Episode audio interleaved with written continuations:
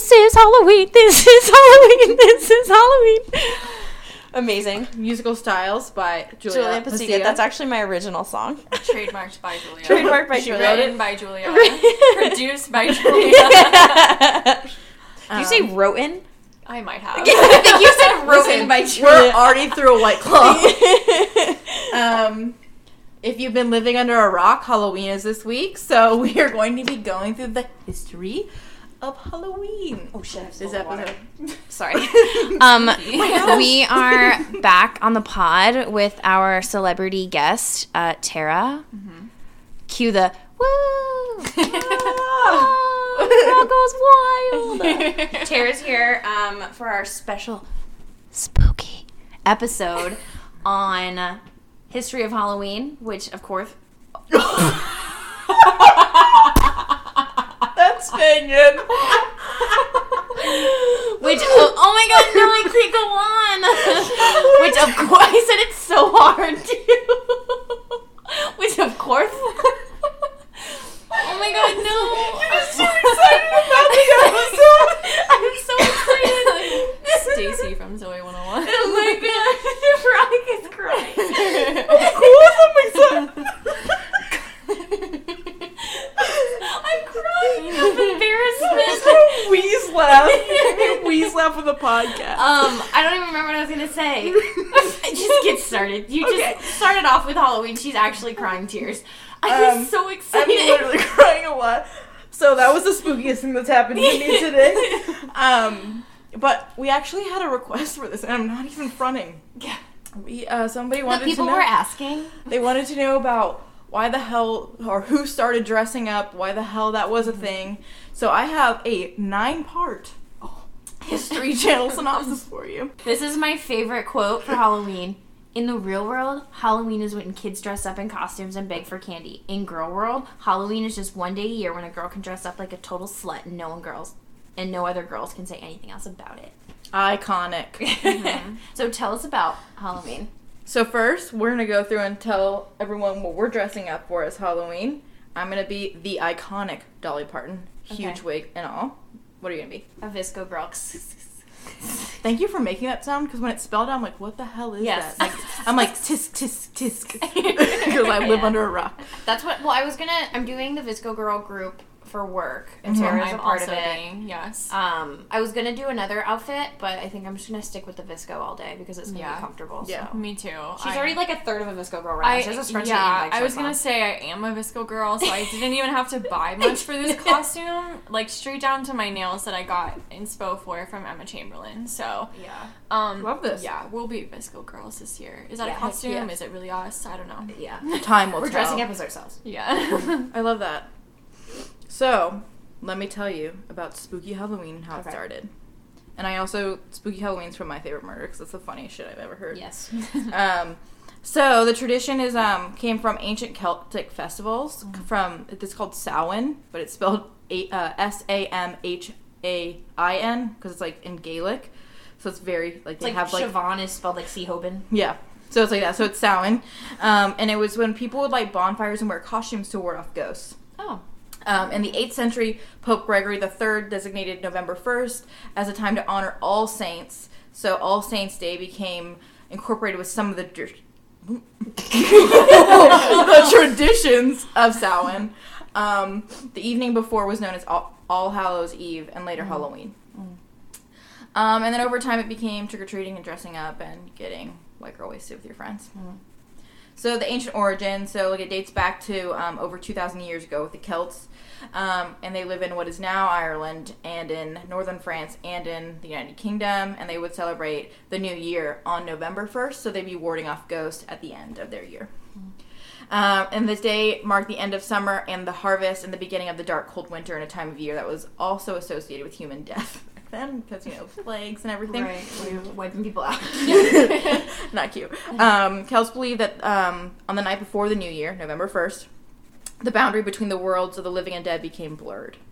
Um, so on the night of October 31st, when ce- when they celebrate Samhain, um, is when they believe the ghosts of the dead return to Earth. Very spooky. In addition to causing trouble and damaging crops, Celts um, thought that the presence of the outworldly spirits uh, made it easier for the Druids or Celtic priests to make predictions about the future. And then for people entirely dependent on the volatile uh, nature world, these prophecies were a very important source of comfort during long winter. So it was like Game of Thrones, but for real. The White Walkers. Wow. Um, and then to commemorate the event, they would have all those huge bonfires, and people would gather and burn crops, animals as sacrifices. Gross. Oh. Um, bloody. um, and then they wore costumes consisting of animal heads and skins to tell each other each other's fortunes. That's kind of fucking metal. Yeah. Um, and then when the celebration was over, they would uh, relit their hearth fires, which they had exhausted earlier in the evening from the sacred bonfire to help protect them during the coming winter. So they would take the fire from the burning bonfire and put it in, so they'd all all their homes would be protected. Okay. A little um, fun fact for you. And then the Roman Empire in 43 AD conquered the majority of the Celtic territory, um, and then they added some of their festivals to it. So it kept getting bigger and bigger and how they would do this. In late November is when Romans traditionally cur- uh, commemorated. I have like totally list right now. Um, the passing of their dead. I'm like shit. Um, so they the second day was to honor their goddess of fruits and trees. So the symbol is the apple incorporated with the celebration of the Samhain probably explains the tradition for bobbing for apples. So the Romans put it all together. So it's like fertility and like they're honoring their dead plus them warding off bad spirits and hoping for good fortune Okay. Cute. right?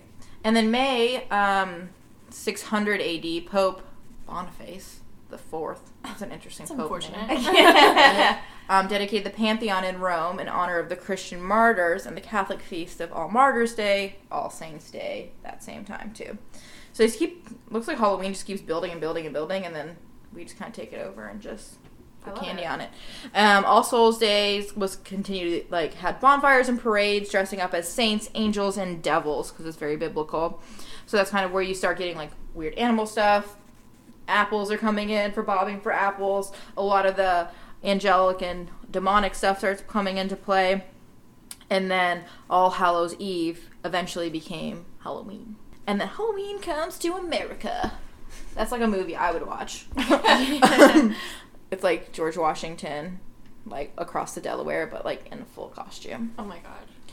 Wait, Um, did you guys see my stories when I was at this UCF Temple game? They had Betsy Ross, Yeah. this old ass woman, outside in the freezing cold knitting. And then they had a Ben Franklin, and whenever Temple scored, which wasn't often, they would Boom, ring. roasted. They would ring that bell. the bell. Liberty Bell. They would ring the Liberty Bell, but they had that lady doing it. my She's God. like, oh my god, this That's is a- all my strength for the I week. was like, this is a PR nightmare. It's a weird flag. Yeah, it's a weird flex. Um, but yeah. to continue with it in America. Um, it was extremely limited in colonial New England because the rigid Protestant belief systems. For um, Halloween was much more common in Maryland and southern colonies, because you know the the Lutherans and separating from the Catholic Church and then coming over to America, they were like, "Fuck your church, we're having our own."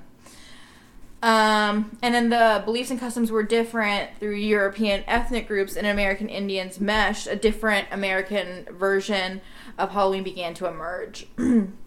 so they would have play parties, which were public events held to celebrate the harvest. So neighbors would share stories of the dead, tell each other's fortunes, and dance and sing. Which is so cool that it's become more of like a melting pot like holiday. Yeah. Um, that it's like kind of pulling from ancient European to Native Americans. Um, and so forth. And then colonial Halloween festivities also featured ghost stories, mischief making of all kind. And in the middle of the 19th century, au- uh, autumn festivals were common, but Halloween was not yet celebrated everywhere in the country. Um, and in the second half of the 19th century, America was flooded with new immigrants. These new immigrants, especially millions of Irish fleeing the potato famine, helped uh, popularize the celebration of Halloween nationally because they brought all of their Celtic traditions over with them, which is really cool. I had no idea. Yeah. Um, so then going into trick or treating specifically, they borrowed from European traditions. Americans began to dress up in costumes and go house to house asking for food or money. I'm gonna ask for money this year, I think. um, a practice that eventually became known as um, today's trick or treating. Young women believed that on Halloween they could divine the name or appearance of their future husband by doing tricks with yarn, apple paring, and mirrors. So you're like, oh, who was my husband? And like Bloody Mary became a thing. I don't know. Oh, no, I think Bloody Mary in, in elementary school is so scary. Oh my god, I always did it. My friend would lock me in the bathroom, so I'd be stuck in there. And like, oh my is god, my no, nightmare. absolutely not. Um, it's terrifying. You're right. I was like, you're not my friend. I'm leaving. You're not my friend. Um, in the late 1800s, there was a move to America to mold Halloween into a holiday about community and neighbors getting together than ghost pranks and witchcraft. You know, Salem and shit. Um, and then at the turn of the century, Halloween parties for both children and adults became the most common way to celebrate the day, and parties focused on games, foods, and seasons and festive costumes. Right. So it kind of switched from being where we sacrifice animals, where we sacrifice animals and drink their blood, into let's just like make. Let's be neighbors. Yeah, Let's let's just, blend like, all of our let's just cultures boo together. each other and like you Guess know. who our husbands are going to be. Right. Exactly. Um, and by the 20s and 30s, Halloween had become a secular but common centered holiday with parades and town-wide Halloween parties that featured in entertainment. And despite the best efforts, many schools and communities, vandalism began to plague the celebrations. right. Um, What do they call the day? Mischief night. Uh, Mischief night. The day before Halloween, people like play pranks on each other. oh, I didn't know that. Yeah, I think it's called like mischief night. My mom said that in high school, like we were always joking about like TP and stuff. I never did. I was a freaking nerd. But she said, "Oh, you don't use TP. You get those like orange peanut candies. You know those Uh, gross ones." Yeah. and you throw them in people's yards and the dew makes them mush so they can't get them up. I was like, damn, mom, you were cool. That's baller. yeah, right? oh my god. Don't try this at home or do if you hate your neighbor. Yeah. Or do- Between the 1920s and the 1950s, centuries old practice of trick or treating was also revived. So they like kept doing trick or treating after like a little hiatus, um, and then it was relatively inexpensive for the entire community to share Halloween celebration. In theory, families could also prevent tricks um, being played on them by providing the neighborhood children with small treats. So to get rid of all the mischief, they were like, "Oh, here's some candy." oh. Yeah, so people thought you were nice and they wouldn't do anything. Huh. There we go. Okay. Full circle. Right? Full circle. You're like, I'll save it. And then New American Edition was born and it continued to grow. It's estimated that $6 billion annually um, that the Americans spend on Halloween. Wow. Um, it's the second largest commercial holiday after Christmas. Wow. Which I would have never guessed that, but that's really cool. Yeah. And I think that's a testament to blending all of the cultures. Like, it's not just like a Christian thing or Uh-huh. Yeah. um, something like, like that, secular. And then Halloween movies help to add to the commercial success. Um, they have a long history of being box office hits. The classic of Halloween, based in the 1978 film by John Carpenter. Oh, Jamie Lee. Um, love her. She actually, I watched this. Uh, Eli Roth had this history of horror documentary on AMC. I 10 out of 10 recommend it. He talks about like every episode's like, oh, demon films and why were these important, or vampire films, or like something like that. And it was like vampires always took on um, what plagued society at that time. So like in the 20s, they were like looming, like the banks were. They'd steal everything that you own, like mm-hmm. the Great Depression. And like now we make them beautiful with like Right. I don't say now because like Twilight was its own era like ten plus years ago, but Yeah. they- we made them beautiful because we were all vain or whatever, Ten years ago.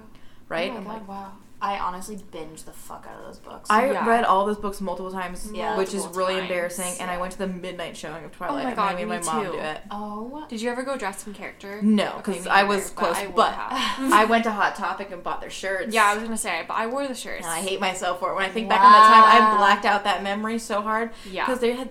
If you read those books now and you're like, What was Why she did I like saying? them? she Yeah. thought the hottest guy on earth wore khakis. Yeah. and drove a Volvo. Right. Wow. You're Right. right. So yeah, it's embarrassing. But um, Jamie Lee Curtis took on that role, even though she got typecast in it. She was really proud to do it because her mom was the girl in Psycho in the shower scene, and that was what her mom was kind of typecast as. And she goes, "I'm in great company if that's what I'm typecast as." And I thought that was the most cute thing, Aw, I didn't know Aw. that was her mom. right? Um, and then her dad was in Some Like It Hot, which is like Marilyn Monroe's in it. It's a really, really funny black and white film. 10 out of 10 recommend that as well. Um, and that's her dad. Wow. He was like a really. So then there's like the soundtrack to Halloween. They're saying is um, it inspired eleven other films. Scream, Nightmare on Elm Street, and Friday the Thirteenth are some of those. Wow. Wow. Wait, where's the source? What is the source of this? History Channel. Oh, History Channel. Yeah. So I think this That's is so cool. right. It's legit. And I guess people eat cakes on the All Souls Day and like All Souls cakes. Yeah, on November 1st. Mhm. So my mom used to call us out of school on November 1st, and we would like just hang out, and we usually go to Burger King and get the original chicken sandwich Oh my god. every Hell yeah. Because my mom was like, it's All Souls Day or All Saints Day or whatever, and she's like, it's a holiday, you don't have to go to school. So we used to do that. I love that. That's, That's so fun. cute. Yeah. It was really fun. Um, I I don't think I ever did anything the day after Halloween, but Uh-uh. I love Halloween so much. Yeah, me too. So, I keep going out and buying more and more things. So, oh, and they also talk about black cats and ghosts. Um, Halloween has always been a holiday filled with mystery and superstition. It began as a Celtic end of summer festival. We already talked about this. Um, and then t- today's Halloween ghosts are often depicted more fearsome and malevolent, but in the old customs, they were more of like a like, Like your Casper. family's coming back. Yeah, um, kind of like a Coco, the Disney Oh. one. Such Yeah. a good one. Yeah. that was my rendition of Coco. Um, Again, And then I guess- by Julia. the black cats one, like we're always afraid they bring us bad luck, but in the Middle Ages, people believe that witches avoided detection by turning themselves into black cats. So, I mean, if you were a woman that was kind of smart, you were accused Yeah. of being a witch. So I don't blame I them. just saw this tweet that was like, "Can you guys?" Or they were like, "Uh, back in the 16th century, all you had to do if some girl was bothering you would be like, damn, she's a witch, and she'd be gone like that.'" Oh my god. Damn, it's true though. Yeah. Did you ever? The, What? like that one, it's like in Monty Python. If this girl weighs more than the duck, she's a witch. Yes. And if she doesn't, she's fine. And you're like, of course she weighs more than the fucking Right. duck. But then the scale breaks and she weighs like less than the duck, and they they stone her anyway or whatever. and then I guess back then there was one. If you could swim, Yeah. you were a witch. Or you could float. Yeah, so like you either die or they burn you at the stake. So you're like, would do I rather drown or be burned at the stake? I'm Right. like, damn. I know they really hated on Yeah, witches. that's why I like just couldn't have an opinion. No. Um, Here's a section from the History Channel: Halloween matchmaking and lesser-known rituals. Okay. I guess um, Halloween was a good time to help young women identify future husbands and reassuring them they would have one someday. Yeah. um, by next Halloween, they'd be Retweet. married. And then in the 18th century in Ireland, a matchmaking cook might bury a ring in her mashed potatoes. That's very. So she breaks her teeth and. Uh, she has true love. right. Um, and in Scotland, fortune tellers recommended an edible young um, that an eligible young woman. edible. I was like, what? No, she ate like a a hazelnut for each of her suitors, and then toss the nuts into the fireplace. So she would have one for each, and then um, throw them in, and then the nut that burned to ashes rather than popping or exploding represented the girl's future husband. Oh, okay. Okay. Because the other ones that they popped, like they were love that did not last. Interesting. So Does Wow. that still work today? Yeah. I don't know. Oh my god, they would throw apple nuts. peels over their shoulder, and if it landed in the shape of their future husband's initials, then that's how they knew. Oh my god, this is I love that. I know, I'm like, that's damn. my favorite one. yeah, Let me just cut up some apples and throw them over my it's like My shoulder. archaic mash. right. so yeah, that's the history of Halloween. I don't really know where the jack o' lantern came from and like the use of pumpkins, but because of the harvest and them being in Mhm. season, I only Yeah. assume that people decided to carve some fun things for shadows on the wall Yeah. um, to help with the ghost stories. I love that's- it. That that's was the great. history of Halloween. This is that. Halloween. This is Halloween.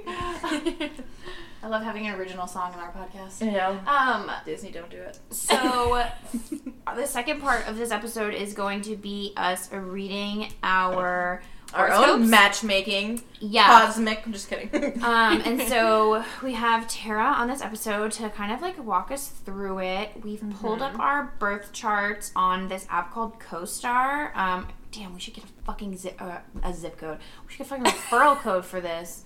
For real. CoStar, if you could see some downloads, LMK, hit us up at idk at gmail.com. Wait, no, that's not it. Yeah, it is. It is? At idkpod at gmail.com. Okay. Right. I heard my us. list Email, email us on the right email. Um, okay, so we all have CoStar pulled up, right? Mhm. Do you Yeah. have your chart pulled up? Is this what I'm supposed to have pulled up? Wait, hold on, just click. You should say click chart? Chart. Where'd you go? There you are. There you go. Whoa. Okay, so what is your sign, Veronica? I'm a Taurus. I'm born And tell what's your birthday? May 20th. Okay, and what's yours? Mine is May 22nd, and I'm a Gemini. Yeah, we're right close. I'm Yeah. on. I'm on a cusp. We, Oh, I am oh, shit. too. We're both cusps. So like, she probably has Gemini traits, and I probably have Taurus. Oh, I wait. know I have Taurus traits. I'm actually I'm April nineteenth. I'm an Aries, but I'm actually really close to whatever's an Ar- after an Aries. Taurus. Oh, So you're right. Yo, because I'm on the cusp. You're on the of- cusp too. of Yeah. a Taurus, but when they So we're all changed, cusps. Yeah, when they changed the astrology shit, I still stayed in Aries, but I don't. Gotcha. Tr- I still don't trust that thing. I'm. I've always been in Aries. Yeah. Um, okay. Yeah. So the first thing is our sun. So Yes. what is your sun, Tara? Um, I'm a Gemini, and before everybody exits out of this podcast, um, hear me out. Gemini are misunderstood. Can we please talk about Tara brought two books about her being a Gemini? like she brought reading. I love that I'm a Gemini. Honestly, I have my Gemini, but I had a um oh my god, what was it called? My Zodiac box. I got a box in the mail that had like a Gemini mug and it came with this Gemini book that like it's pretty much like everything you would want to know about your like zodiac sign. Like it's so interesting to me and I sometimes when I like need to Just reflect. yeah, reflect on like my life as a Gemini. We'll open this up and like you can read about like when Geminis get angry, like Gemini children, like music associated with Gemini, like so much stuff. Like it's just so interesting and it all applies to me directly. I love and it. then I have one that's like all about self care for Gemini. I Also me to a T. So Um, so your sun determines your ego, your identity, and your role in life. It's the core of who you are. It's the sign, and you're most likely, and is the sign you're most likely to already know. Your sun. Okay, so my sun in Aries means that I'm fundamentally assertive, persistent, courageous. I'd say it's pretty true. Naturally competitive, fiercely independent, push things forward. Um, you need to learn to understand other people as complex. It is my fifth house, meaning that I feel the need to distinguish myself from others through romance, self expression, create, creativity, and pleasure. Oh. wow. Ooh. Okay, so you read your sun. Okay. So my sun is in Taurus, um, meaning that you're fundamentally stable, deliberate, practical, though somewhat stubborn. Okay. Um, your sensual side takes comfort in pleasure very seriously. You appreciate nice things when they're useful and meaningful. I am very logical when it comes to things, so I don't like fluff. Um, people appreciate how reliable you are. It is in your ninth house. I would totally agree with that. Oh, You're reliable. Absolutely. Bless you, Angel. Um, it's in your ninth house, meaning you feel the need to distinguish yourself from others through philosophy, faith, education, politics, and travel. I actually think that's so you. oh my god, ew, I hate when this stuff is right, but I also fucking live for it. Okay, what's yours? What's yours? I'm like so excited. Since my sun is in Gemini, I am fundamentally dynamic. oh my god, okay, we're done with you. She's like, I'm dynamic. Um, quick witted. I agree. Eclectic. Yes. Curious. I've, as I'm wearing a shirt that has pugs, Hugs on all over it. in the sky because you know just a pug wasn't enough. Um, eclectic and curious, fascinated by everything. Your childlike energy is often scattered in a million directions. On a social level, this may come up as gossipy or flaky. Um, and Gemini is in my second house, which means that I feel the need to distinguish myself from others through money, material possessions, and security, which is like a weird flex, but it's also kind of true, I guess. So I would say secure, like I think that's spot on, but I think some of those words have negative connotations. That's I exactly what I is was gonna say. right, Because like you, when people are like I don't care about money, I'm like you're a fucking liar. Yeah. There's no way you don't care about money. Mm-hmm. Money gets you everything you need. My house, like I, I'm able to have a comfortable house because I, I work for money to have it. Mm-hmm. Yeah. So Yeah. like I hate when people say, oh, But I also like it in the way that it's like you like to distinguish yourself like that because like your fu- like your nails, like I love that that you have those and you know being Yeah. VSCO girls, you know what I mean? So I I don't I like that you said it usually has a negative connotation, but it doesn't have to in Yeah, this kind for of sure. setting. hell, self care. Yes, yeah. Oh yeah, that's what we said. That's what we said about um uh Your love languages. love languages. Yeah. like Back when you, onto yourself. Yeah, Uh-huh. exactly. So when your love language, um, like your main love language is um, gifts, it's it can be gifts to yourself or it can be you know what you like. So Mhm. I love that. Absolutely. Um, so the next part of the chart is the moon. So the moon rules your emotions, moods, and feelings. This is likely the sign you think of yourself as, since it reflects your personality when you're alone or deeply comfortable. My moon is in Leo, meaning that my emotion is self dramatic. oh shit. Oh no. This slaps.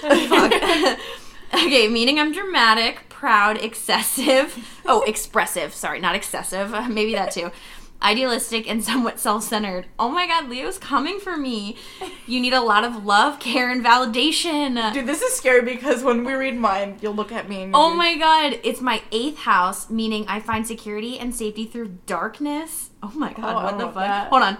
Darkness, taboos, rebirth, sex, and transformation. Oh, transformation 100%. I feel that, but damn, it came from me at the beginning. I don't know about this eighth house thing, but I literally I love validation. Like my Yes, Word- words of my- affirmation. Words of affirmation Yeah. is my love language. Fuck, I hate when this shit comes through. Like I said, I'm so into it. Okay, read your Okay, mood. this is gonna. It's gonna. Okay, but also we have this like po- look at this scary photo. I know. Oh. I don't like creepy. her. I have like a weird, I had a weird fruit. That's Yeah, I a have a KKW body perfume. It literally, you literally do. Classic. Uh, my moon is in Capricorn, meaning your emotional self is somewhat repressed in the name of responsibility, oh seriousness, and rationality. Um, you crave guidance and comfort of a teacher or parent. Okay. Um, it is in your fourth house, meaning you find security and safety through your home and your family. Oh my god, my that is so you. Yeah, I have eight. I, I'm like one of eight, so my family kind of rules everything around me, and I really appreciate that. So this But is, I also feel like when you talk about stuff, you always sometimes like put your own emotion down so that you can help other people like with and manage their expectations and stuff too. So I think that's so you. it's freaking me out. It's freaking me out. Okay, Tara, read yours. Okay, so my moon is in Cancer, and that means that I am emotional. Um, I love when it's like you're emotional. Like fuck. I yeah. when your moon is in Cancer, it means that your emotional self is sensitive, thoughtful, and empathetic. You have a tendency to feel like a martyr and secretly fear being abandoned by those you love.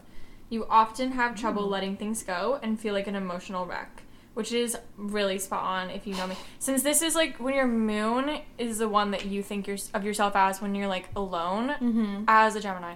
I I have like multiple not multiple personalities. That sounds like mm, like something else I should talk to someone about. But like I have like you know like my like extroverted self and my Yeah. introverted self, and this is like a very spot on for my introverted self.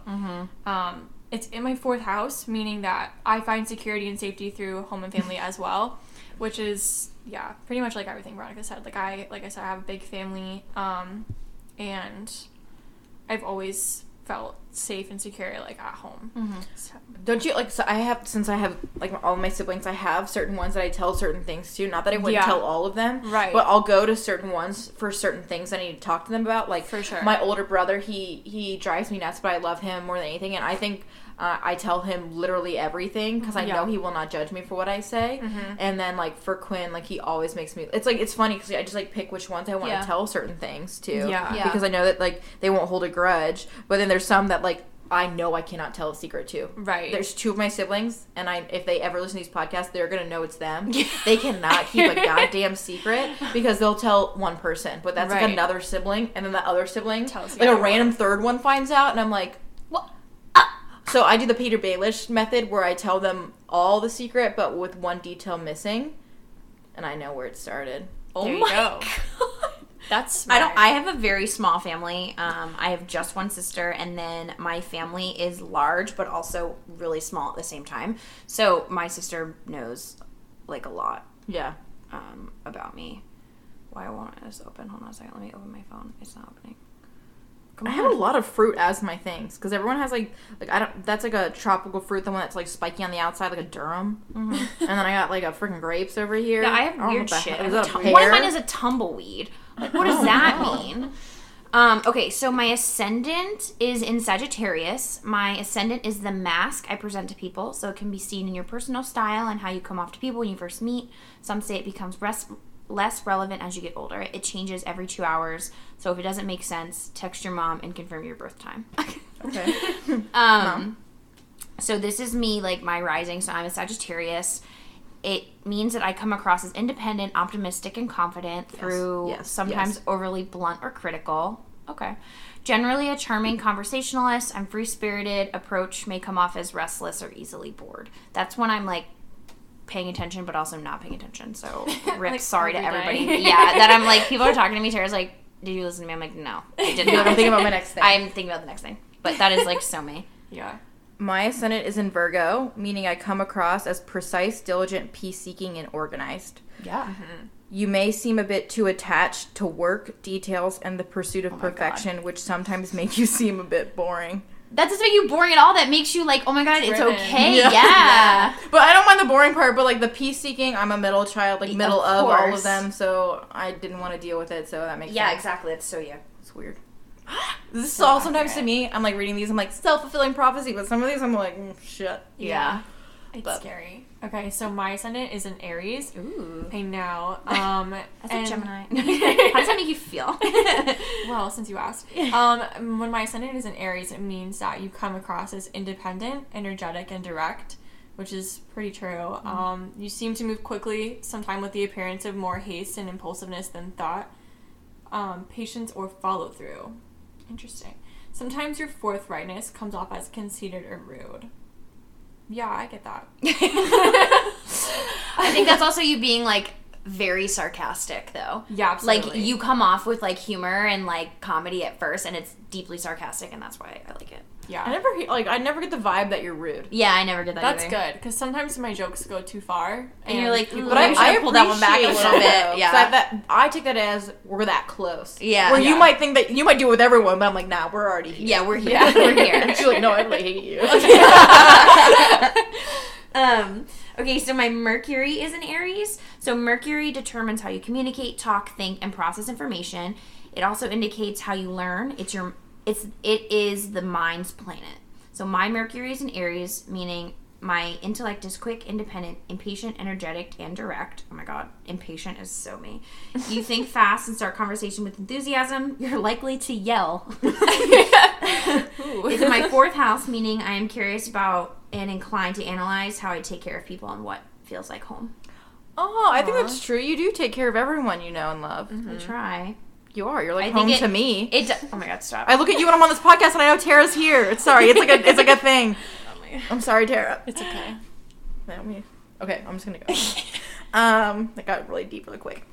Um, my Mercury is in Taurus, meaning your intellect is extremely practical and deliberate. You stick with ideas that make sense to you once you've thought, thought them through.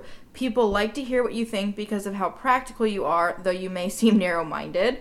Sometimes other people have difficult time understanding you. Ooh. It's in your eighth house, meaning that you are curious about and inclined to analyze death, sex, the truth, and how to trust. That's so you. Which is analyzing crazy. trust. Yeah, because I think in the the second episode we talk we talk about how bad I am at dating because I sabotage everything because I build up walls. So that that hits home a little quick. She's like, okay, Wow. this app is trash. I like yeet it down the stairs.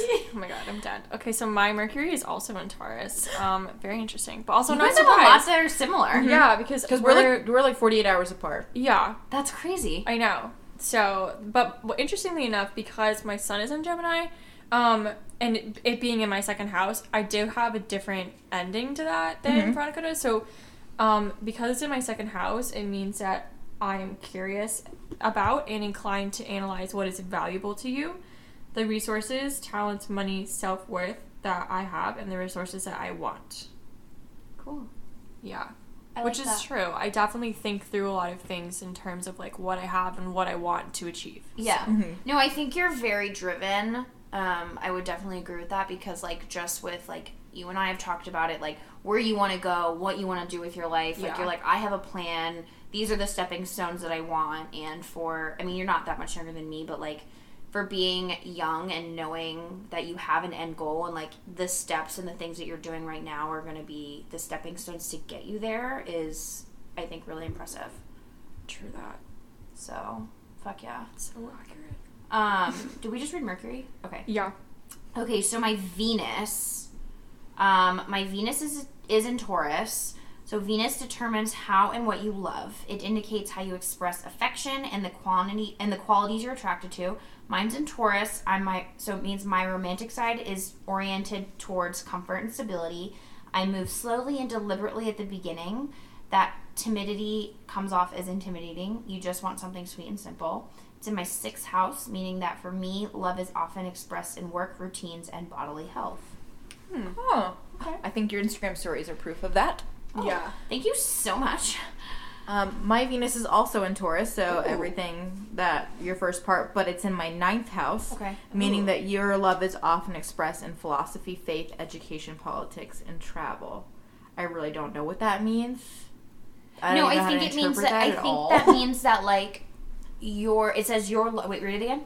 So um, my Venus is the same as yours. So Right. like it's like the beginning, it's slow, Right. a deliberate, and For then sure. it comes off as intimidating. But it's just you want something sweet and simple. But it's in my ninth house, meaning that your love is often expressed in philosophy, faith, education, politics, and travel. Well, I think that means like just how we've gone on trips together. I think it means Mm-hmm. like your love is transmitted through kind of like a quality time thing, Yeah. like people you can have an educated conversation with about politics or to and you're the one that in a lot of our conversations you've read the backstory, you have Mm-hmm. the information and then the travel like going on trips with people, like that's how you kind of express and to be able to connect with people on those levels, I think is what it means. Like if people are also well traveled or maybe on the opposite side, not as well traveled, like you want to be able to say to them like, "Oh, if you go here, like how you always do. When you go to Asheville, you have to go to this biscuit place." That type of thing. Yeah. That's that's how I would interpret it. I Alright, agree. I think that. it means that you connect with people who also value those things. Yeah. And that will do those kind of things with you, have Mm. those intellectual conversations and travel. Which is, I feel like, very you. Yeah, I agree. Yeah. Very accurate. I love these things. yeah. Okay, so my Venus is shocking in Gemini. um, and that means that my romantic side is dynamic, curious, and easily bored, which is very true. Um, I love witty banter, but Yes. I may have trouble deepening my relationships. Okay. I tend to be a bit timid and discreet with my crushes because I don't know how to be forthright. This like hits home, okay. Um, Damn. Coming for you. yeah. Um, it is in my third house, which means that love for me is often expressed in the things that I know and are familiar with, Okay. which is very true. This is, yeah, okay. Sometimes this is like eerily like Yeah. I'm like still like so, I'm so skeptical because I'm like self fulfilling prophecy. I want to believe these things about myself, Yeah. but then some of these like the negative points, I'm like, yo, No. Yeah, is- well, who like, is even the fact that like our Venus is both in Taurus, but it's because of their different houses. Like, love for me is different than Mhm. love for you. So Yeah. I believe that shit. Okay, so my. Do we do Mars? We're doing Mars. No, we're okay, doing- so my Mars is in Aries, and I already know this is going to be spot on. Mars is the planet of aggression. It, de- it determines how you assert yourself, you take action, and the energy that surrounds you, particularly in your sex life, your ambitiousness, and when you're angry. My Mars is in Aries, meaning that I assert myself in a way that is to the point and impulsive. I love to make things happen and push forward and push things forward with energy and enthusiasm. I have a short temper, but are quick to forgive. The bravest sign of the zodiac, motherfuckers. Oh. Um, it's my fourth house, meaning I put a lot of energy into my house and family. Wow. I think that's so me. yes. All of these, I'm like, this is so me. uh, my Mars is two in Aries. Ooh. Oh, All the things up to the bravest sign, motherfucker. yeah. And um, mine's though in my seventh house, meaning I put a lot of energy into close relationships and long term partnerships. oh, absolutely, that's you. You have friends from like years ago, so I totally Yeah. believe that. Sean, that's what's up for you. We've been friends since we were four. Sean Oh. Diamond. Yes, he's gonna be here on Thursday. Sean, shout out. Does he listen to this podcast? I don't know. Sean, he the said fuck? he did, but I don't know. Well, you know what? Don't tell him that we recorded this, and we'll f- we'll see if he's a fucking believer. Coming for him. I met him twice. Sorry, Sean. Yeah. Okay. So my Mars is in Taurus, and um, that means that I assert myself in a way that is practical, concrete, and relaxed, and I push things forward stubbornly. I rarely make the first move. That's Oh. yeah. Do you think that's true? I do actually because I yeah, I really do. I think that I can be I can like talk a lot of like crap about like oh it should be done this way blah blah Right. blah. But when it comes down to like telling the person that I would need to tell to like get that done, I'm always like hey like just some quick feedback or like an Yeah. idea. I always like present it very like calmly, Yeah. but like I want them to do it. Right. So right. I can You're be, like, if I come off a little stubborn. nice about this, like Yeah, then I'll remind them again in like two weeks. Right. like, hey, so like about that. Right. like- I was serious. yeah. I also rarely do make the first move, so that's that's good. That's that's interesting. And it is in my second house, which means I put a lot of energy into money and material possessions, which again, going back to that negative con- connotations thing, like yeah, I, I like to like have like things that like mean something to me. So like Yeah. I, I would I would see that material possessions thing. Like there's things Yeah. I have from when I was like a child that I won't let my mom give up for no Right. reason. Like my Right. Polly Pockets. Like why does she need to keep that? I don't know. But that's between Because me and my Polly Pockets mom. are the shit. Yeah, I because have Betty's it's- Spaghettys, and I like, I still have Betty those. Spaghetty. Yeah. Her. Yeah, no, sense for me. absolutely. I love that. Mhm. Um, okay, so next is Jupiter. So my Jupiter is in Scorpio. Ooh. So one of the two social planets, Jupiter re- rules idealism, optimism, and expansion. It's very philosophical. My Jupiter is in Scorpio, meaning that I grow and find understanding through passion, intensity. Intensity is a word that's been used a lot to describe me. um, through passion, intensity, and finding the deep heart of things. That is so me. It is my it's it's in my eleventh house, meaning I find success success. Fucking- You're excited. You're Like, intense. excited. You're intense. Success. it's in my 11th house. 11th and success in the same sentence is hard. Meaning I find success through social status, including, shut up, including platonic and casual friends, along with my hope, hopes, wishes, and dreams. That's so true. But also, can Yeah. you sa- I say say- Shelly sold she 11th shows? house, success and social status. That's so That wasn't even fair. It wasn't. Also, I need you to sing "Success" by Oh Ariana my Grande. god, I can't. I'm gonna be like success. I'm so successful. yes, success. I love it. Okay. My Jupiter's in Virgo, meaning you grow and find understanding through careful thought, goal setting, and hard work. Mm. Say that's pretty accurate. Mm-hmm. Um, it's in your 12th house, meaning you find success through privacy, secrets, and introspection. I I think this kind of goes back to like our um, our personality test because I'm very extroverted. But when I need to recharge, I need to be by my You need freaking to be self. introverted. Yeah. Yeah. So like today, I drove from Fort Myers, where I was with my whole family, Yeah. and it was like three and a half hours in a car with my sister, which was fine. It was fun. We just like hung out, and listened to music. And then I went to my other grandpa's house because it was also his birthday, and I was just like, first I was really hungry, and I was just like, I need to go like lay down for a while, which I got. so like that by felt better. yourself. Mhm. I'm the same way. I always need to recharge. And the privacy and secrets, I feel like, I think that's true to an extent. I like I hate PDA, Yeah. and I feel like that can kind of go towards that. Yeah. Just I don't hate it, but it's like Uncomfortable. for you. like yeah, like holding hands. That's enough. Like Yeah. it's like so weird. I'm like just no one needs to know how like how successful you are because I don't think Yeah. that successful people need to prove it. Right. They just Exactly. know it. Mhm. You're no totally spot on. Very good. Okay. So Very, my very good. my Jupiter is in Capricorn, which is a little troubling for me because Capricorn. Because as a like Gemini, I. well, Capri- yeah, Capricorns are like Satan. So oh my god. Um, Do we know Capricorns? Oh my Yep. God. that's like end of December birthdays. In early January, right? Yeah, and like Sarah. everybody that I know that was born at the end of December is like fucking traitors. Whoa! I, I wouldn't have the same And- thoughts, but I'm sorry that yeah, happened. no, Oh it's just my like God. so manipulative. Like, I'm sorry if you're a Capricorn. Like, I'm I'm not coming for you specifically, but like, Not But I yet. might be. But- yeah, not yeah. yet. not yet at least but yeah so for me that means that um well okay so my jupiter is in capricorn meaning that i grow and find understanding through responsibility practicality ambition seriousness efficiency rationality and power which makes sense because those are like the things that capricorns are like manipulative to achieve. Um it's in my 10th house meaning that i find success through career goals and responsibility That is so you. yeah i know I think that's so you. Yeah. Like you always I I really love when people like are really good at setting goals. I'm really bad at putting that stuff down on paper. Like I have and I don't have like a firm concrete idea of what I want sometimes and it's really frustrating to me. So like I mm-hmm. love when people have a have a plan. Yeah. Um, Ask me what I want to do in five years. I'll tell you. yeah, exactly. No, but seriously, it's it's really that. Yeah. Um, Saturn isn't my Saturn is in Pisces, so the other social planet, Saturn rules responsibility, restrictions, limits, boundaries, fears, and self discipline. Mine is in Pisces, meaning I struggle with my tendency to be a pushover, daydreaming, oh god, and my emotions. it's my third house, meaning I have had difficulties with the things that I know and f- am familiar with. It's very true. Hmm. My Saturn's in Aquarius, meaning I struggle with. I don't know what this word is. Like I don't think I can pronounce it because like my random. I don't have dyslexia, but like it's the O one. Obstinacy? Yeah, Obstinacy. Yeah, Yeah. obstinacy. that um, superiority complex and being overly detached. Mm. um, which I can believe because I compartmentalize everything. Um, it's in your fifth house, meaning you have difficulties with romance, self expression, creativity, and pleasure. Rip We're boom roasted by this fucking app.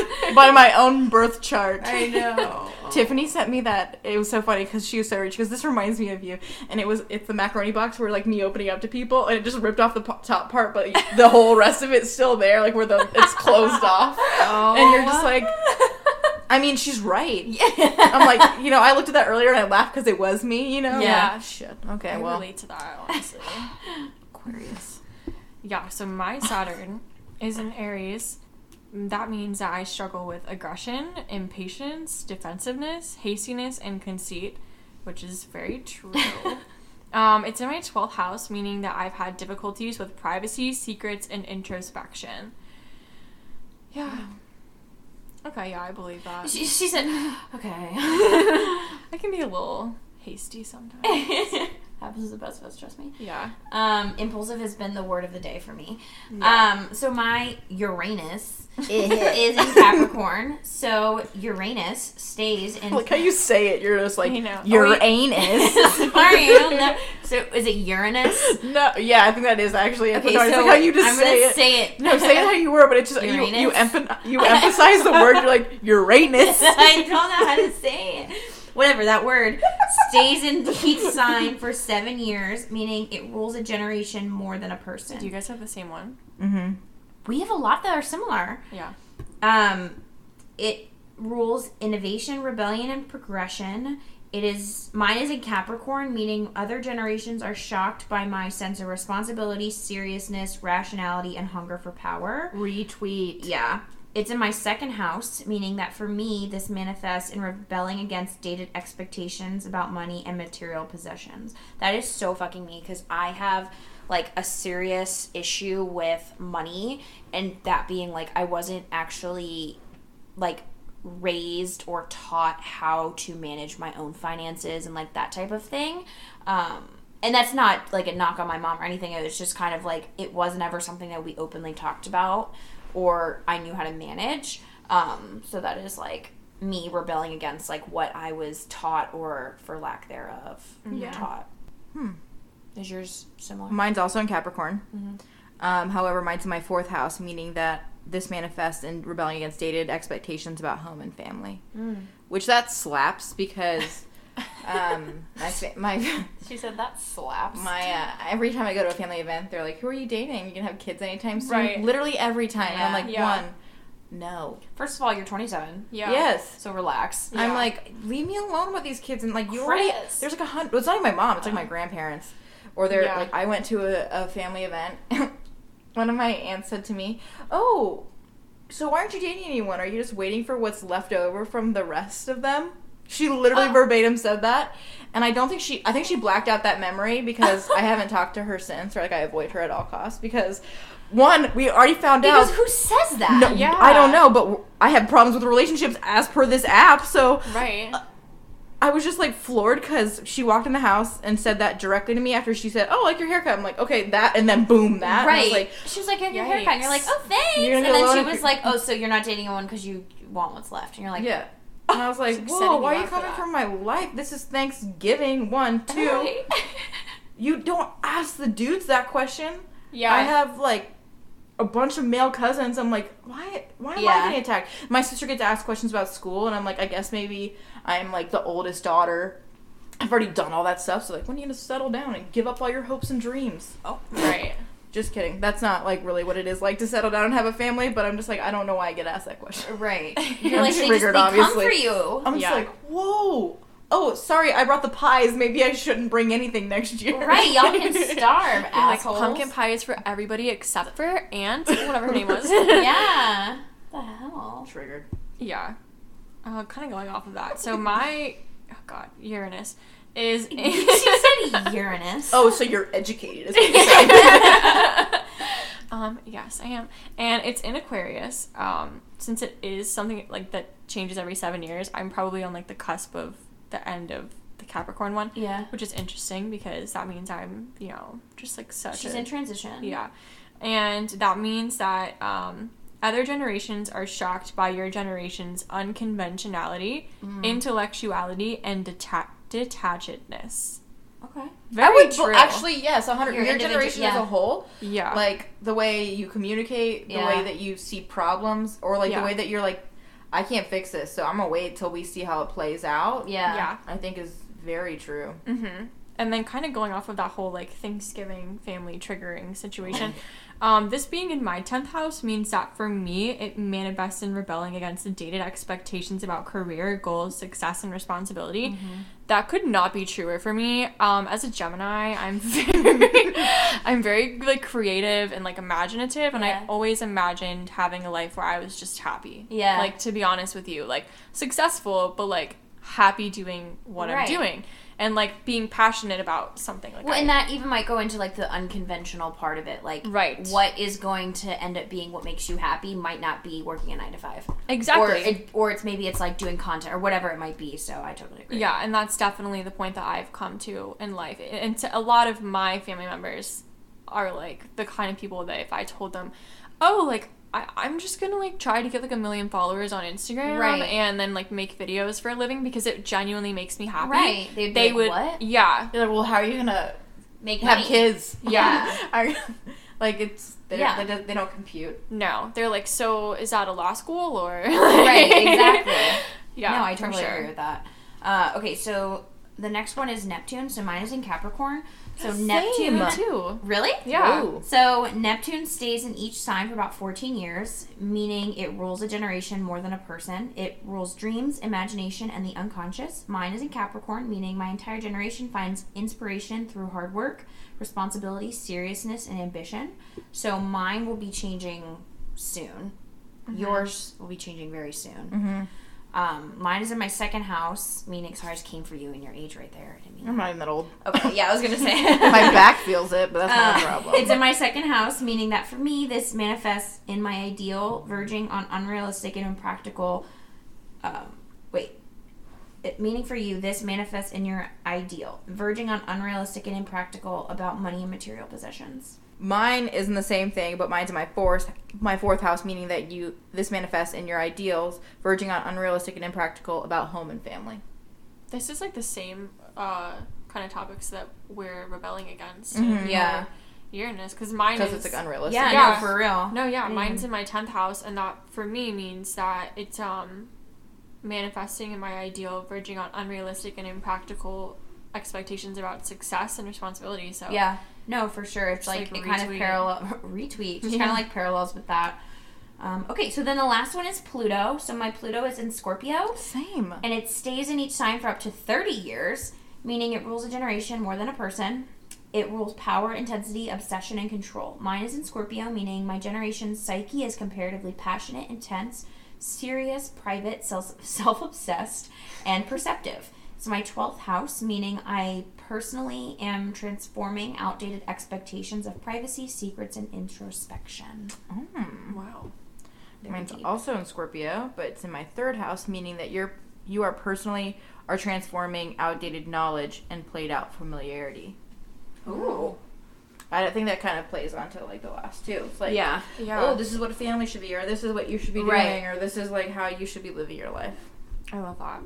Um, so mine is different. It's Pluto in Sagittarius, which means that my generation's psyche is comparatively positive, free spirited, curious, optimistic, forward looking, independent, and confident. Um, and it sits in my eighth house, eighth house, meaning that I am personally I, I am personally transforming outdated taboos around darkness, sex, and transformation. Which is interesting, and I kind of believe that because, like, I feel like a lot of people in my generation are transforming a lot of the ways that older people think about Yeah. sex in general. I would agree. So, yeah, cool. Wow. I know. I love reading this stuff. I know. It's so interesting In me. in Who the am I? spirit of Halloween, we wanted to, yeah, read these, kind of, you know, I wouldn't Yeah. say spooky. It's almost but like, those old like witchy type Yeah. stuff. the old Celtic traditions, like how are we gonna find our husband? Look at my chart. Yeah, Yeah. look at my birth Just chart. kidding. Oh my gosh. Literally, catch me reading. I need everybody's time of birth, all of my friends, because I need to know like who I'm supposed to be around. You Yeah. can actually on this app. You can add you can them. add your friends. Yes. Oh my god. And then you so can Julia, see you and I have like half of ours in the same at the bottom, you can click them. Oh my gosh! It'll okay, tell so you. I'll have to do this. Yeah, it's very interesting too. If you ever like um, look at your partner in life's sign, Yeah. maybe don't if you're like concerned about it already. But like, if Yeah. you, but yeah, it's honestly everything is true. oh my god. As a Gemini, I can. Uh, as a, as a Gemini, um, amazing. Well, this was a really good episode. Um, Yeah. I didn't. We didn't ask this in the last episode, but I can like add it. Tara, where can the people find you on the internet? Oh, I mean, sometimes I can be found on Instagram. Um, lately, not that often, but I need to fix that. I've been in like a creative rut, but we're getting out of it. Okay. okay. So, but yeah, uh, follow me on Instagram. It's uh, what is it? Um, Oh god. I think it's just Tara Gibson with two N's. It is, I Um, think. I think. I Yeah, it that. is. Yep. You can figure out how to spell that on your own. And um, yeah, follow me for more Gemini content. and- Yeah. God. Some great. Anytime it's Gemini season, you freaking know. Oh yeah. the I first do. day, she's like, tomorrow, countdown to Gemini season. I she's do. like, we're just misunderstood. yeah, really, we are. Honestly, if you want to know more, you know, you can hit me up on Instagram. I'll tell you. I love it. So if you guys want to send us your favorite Halloween costumes to date or a Halloween story you want to share or one of the traits of your own horoscope that you find is funny or not true Or or, so, so true, true. you can Mhm. send it to our email or comment on one of our posts but it but idkpod at gmail just send us some information in and maybe Yeah. we'll read it out on the episode. Yeah, maybe we can ask like a question on IG stories and people can like give us their info and like their what- moon rising Their mo- yeah, Yeah. their yeah. I want to know what everybody's rising is. Yeah. Um, but yeah, so rate, review, subscribe, and um, I guess we'll see you on the next one. bye